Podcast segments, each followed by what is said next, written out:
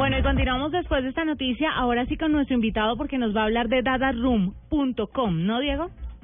Exactamente, y está Antoine Perrus, cofundador y director general de dadaroom.com. Bienvenido a la nube, señor Antoine. Ay, muchas gracias, impresionado por tu acento en francés. Yo también. bueno, cuéntenos un poquito de qué se trata dadaroom.com. Somos un servicio para encontrar personas afines para compartir apartamento. Eh, es una página web, lo dijiste, dadaroom.com, donde los jóvenes, estudiantes, jóvenes profesionales, pueden encontrar otras personas con las cuales compartir un apartamento. Diego. Perfecto. ¿Solo está funcionando en este momento en Bogotá o en qué otras ciudades puedo yo encontrar compañeros de apartamento?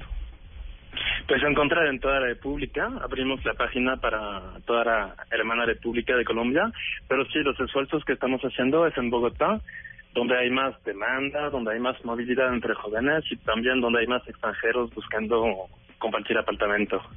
¿Y cómo le garantizan o ustedes podrían garantizar algunas medidas como de seguridad? Porque pues obviamente eh, sabe que en Latinoamérica no es que gocemos de de seguridad de, con todas las personas, pues hay gente que uno nunca sabe con qué va a salir. Entonces, claro, claro, claro. ¿tiene algún filtro para escoger a las personas que van a presentar a prestar su, su sitio? Sí, por supuesto. De hecho, empezamos en la Ciudad de México, donde el tema de la seguridad es aún más mayor, creo que, que en Colombia todavía. Lo que hicimos es integrar completamente completamente la plataforma con Facebook. La gente tiene mucha confianza en Facebook y mucha desconfianza en el Internet. Pero ves la, las cuentas de tus amigos en Facebook y suben fotos en traje de baño, suben fotos en su casa.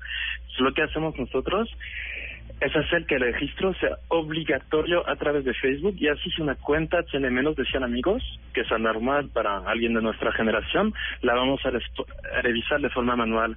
Eso hace que desde que lanzamos en México nunca hemos tenido un solo caso de estafa o de acoso o de problema en la plataforma y es la gran diferencia con otros servicios de clasificados que no tienen esa integración con redes sociales. Diego. Ok, ¿y cómo funcionó este el tema con Guaira? Pues al ser esto como algo que empezó en México eh, y además eh, en Colombia eh, no se le tiene como mucha fe a los crowdfunding, ¿cómo funciona esto? Que viene desde México y que además fue una startup en, en Colombia. Sí, empezamos entonces en México y la verdad la gente tenía muy poca fe en nosotros. Somos un nicho, eso de compartir apartamento es muy nuevo en América Latina porque la generación de, de tus padres o de mis padres antes de los 30 ya estaba casada, ya tenía su casa, su endeudamiento. Entonces había muchas dudas, tanto de Guaira que de los inversores al inicio. Pero después de un año y medio en México, ya pasamos los 150 mil usuarios y para nosotros era lógico empezar la escala internacional con un mercado con los mismos retos. Ese tema de la confianza, ese tema de los alquileres que aumentan demasiado rápido en comparación con los sueldos y por eso elegimos Colombia y Guairán, que es la incubadora de Telefónica, tiene presencia tanto en México como en Colombia, entonces el vínculo estuvo muy sencillo. Los equipos nos han ayudado desde el principio en, Bogotá.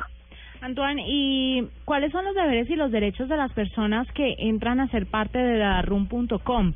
Porque me imagino que habrá algunas obligaciones, que no sé si tengan que dejar de pronto un depósito por si se les ocurre hacer destrozos en, en el sitio en el que se hospedan. ¿Cómo manejan eso?